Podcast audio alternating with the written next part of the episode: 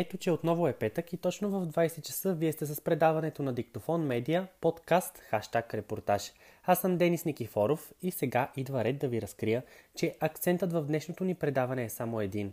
Това е така, защото темата ни е свързана с любовта и благодарността към Лела Ванга. А когато говорим за нея, нямаме нужда от повече акценти.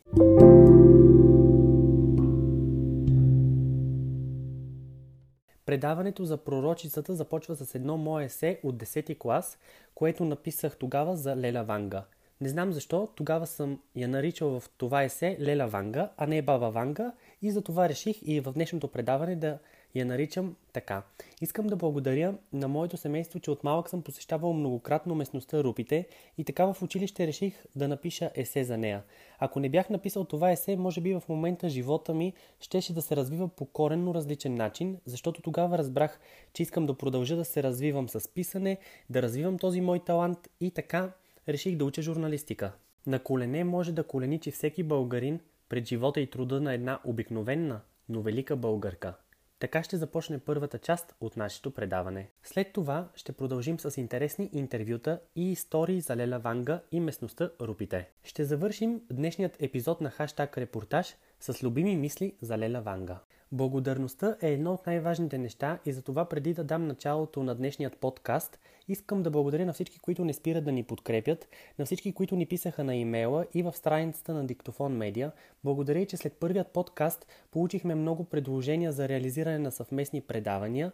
Благодаря на целия екип на Диктофон Медиа и за това, че почти сме готови с изграждането на сайта, и благодаря много на моят колега Кристиан Левчев, който е графичен дизайнер и създаде логото на предаването и медията. А сега дойде време да ви представя есето за Лела Ванга, без редакторска намеса към днешна дата, което написах, когато бях 10-ти клас.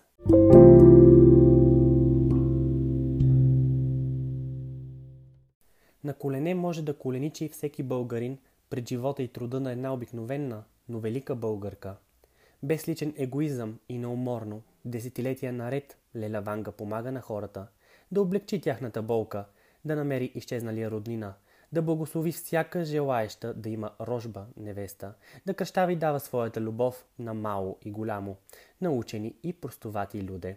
От времето на цар Борис до последните си дни тя работи с по 300 човека всеки ден, които минават прага ѝ с единствената надежда за помощ.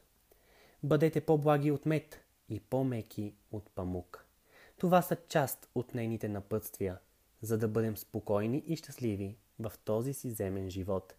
Тя е една от малкото пророчици, дори единствена, дето знае и без да е учила основите и законите на теософията. Тя вдига като райна княгиня нашата родина България на първо място в света, че това е благословена земя и че всички ние трябва да се завърнем, да погледнем с любов и закрила родната си земя. Ванга ни учи, че вярата в Бог, в родината, в майка си и баща си, че не можеш да живееш, докато нямаш вяра. Тя ни учи, че онова необятното, непонятното в живота, това е разбиране за извора на мъдростта, извора на любовта, че не можеш да вярваш в Бог или хората, докато не ги обичаш. Не се вярва в това, което не се обича.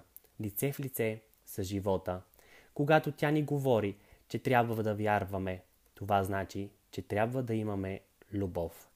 Ние съвременните хора сме обезверени. Освен, че сме изгубили връзката си с Бога и връзката един с друг, сме дошли до положението да загубим връзката и с самите себе си. И в себе си не вярваме. Вярата, това е самият човек. Владичица, българка, Лела Ванга приема с отворени обятия всеки и знае как да посрещне хорската мъка и сълзи да открие и надежда да даде и успокоение и мир в душите да въведе и при загуба на най-близки хора. Тя как тази жена е разбирала от космоса, от живия живот, от мъртвия свят. Защо за нея в Русия се знае много повече, отколкото у нас? Филми се снимат, книги се пишат. Защо ли пак най-вероятно не умеем да ценим това, с което ни е дарила Вселената? За Лела Ванга се говори дори и днес, по време на демокрацията с половиността. Прекланят глава само мъдрите хора пред мъдростта и вярата, която тя носи. В общината й са се събирали такси от около 10 лева, които плащали посетителите, и тя оставя след себе си храм. Хората посещават днес този храм и знаете ли, че мястото в Рупите, където тя вдига този свещен храм, че там мястото е от свято по-свято, че енергиите, земята, водата и въздуха са толкова силни, наситени положително, че дори и с последния си жест към хората, тя им помага и оставя дар за столетия напред. Според мен, борбата на Лела Ванга е била да покаже, че вярата в нас самите, в любовта, в доброто, в правдата ще оправят живота ни. С колко любов Лела Ванга строи своя храм и нейната любов и днес може да се усети между стените му, в цветята и в земята наоколо. Пред свещените неща в нашата страна, България, поклон и мълчание. Ще носим Лела Ванга в сърцата си и с благодарност, защото и тя, като ангелите, гледа само към светлината и любовта. Поклон. Искам да благодаря в този момент от цялото си сърце на Лела Ванга. А сега...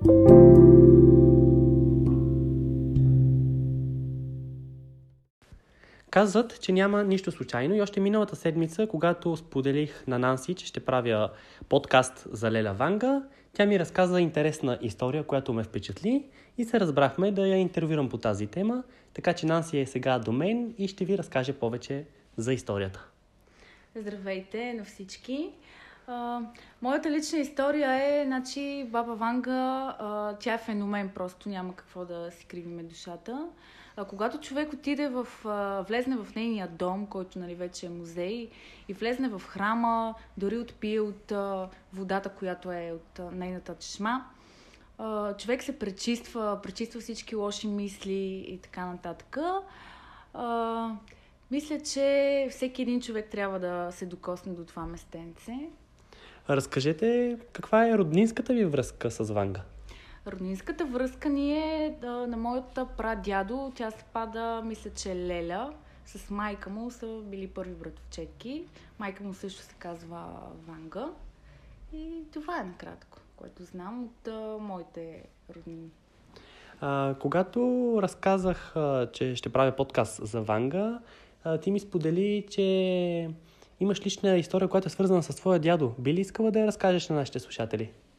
Да, разбира се. Не случайно тя има клипчета от преди години. Тя говори с мъртвите, казва абсолютно всичко, и хубаво, и лошо. Случката е, че на моя дядо се налага, понеже той е бил шофьор, и му се налага на бъдни вечер, на 24-ти, да пътува за предел. И майка му казва: Евгений, стой си вкъщи, нали, това е семейен празник, трябва да си у дома, той не е, имам работа. И така тръгва с колата и на път към предел колата се обръща и той си чупи гръбначния стълб. Знаете, че човек като си чупи гръбначния стълб е възможно да умре.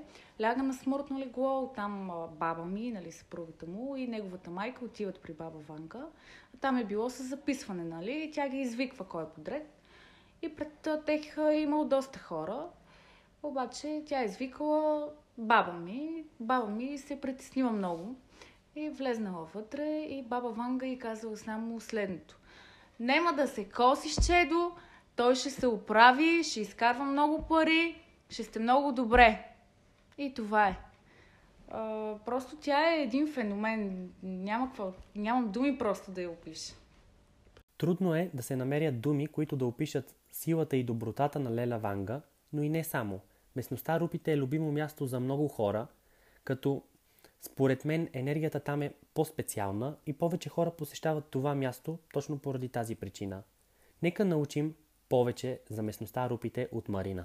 Какво е за теб Ванга? За мен Ванга е една светица. Тя не е просто имала дарбата да вижда бъдещето и миналото на хората, но също така тя много е искала да им помага. Всичко, което е правила, е било с много добро сърце и с много любов към хората. Тя е била много искрена и в лошото, и в доброто. Никога не е излъгала никого. И нейната основна дарба е била да бъде в помощ на хората и затова до ден днешен нейният дух още е жив и дори в момента, като говоря за нея, аз усещам една енергия, същата тази енергия, която чувствам и всеки път, когато съм на Рупите. А как се чувствате, когато посещавате храма на Ванга? Чувствам сякаш тя още е жива, сякаш е някъде там и ни гледа, и ни помага, и ни изпраща една такава помощ, невидима, но на духовно ниво винаги я усещам. Аз много обичам баба Ванга, дори да не съм имала възможността да я видя, и затова всеки път, когато съм на Рупите, се приближавам някакси до нея и усещам как можем да общуваме на едно енергийно ниво. Мястото за мен е свещено и според мен много хора могат да намерят отговори на важни житейски въпроси на едно такова магическо място с една такава прекрасна енергия, всичко благодарение на тази невероятна светица. В този момент можем само да благодарим и да носим Лела Ванга в сърцата си, да посещаваме храма ти, който е оставила за всички нас, и да вършим само добри дела. Завършваме нашият епизод с любими мисли за Лела Ванга. Всеки народ си има звезда, която го зарежда със светлинна енергия. Но има изключения. Някои народи нямат звезда, а планета. Един ден тези народи няма да могат да оцелеят. В необикновената за тях атмосфера ще се задушат. Народ, който има планета вместо звезда, ще угасне, както свещ при силен вятър. България има не само една звезда, а цяло съзвездие. Не е нужно да трупаме богатства. На земята има слънце и блага за всеки. Не искайте много, не можете да му платите цената. Все мисли на Лела Ванга.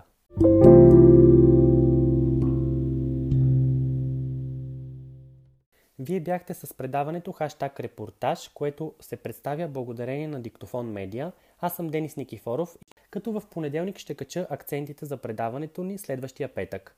Също така в неделя ще обявя нова рубрика за сайта на Диктофон Медиа и първият ни специален гост. Не забравяйте да ни пишете и на имейл dictofonmedia@gmail.com. Желая ви приятна петък вечер с най-близките и любими хора. Благодаря ви, че бяхте с мен, Денис.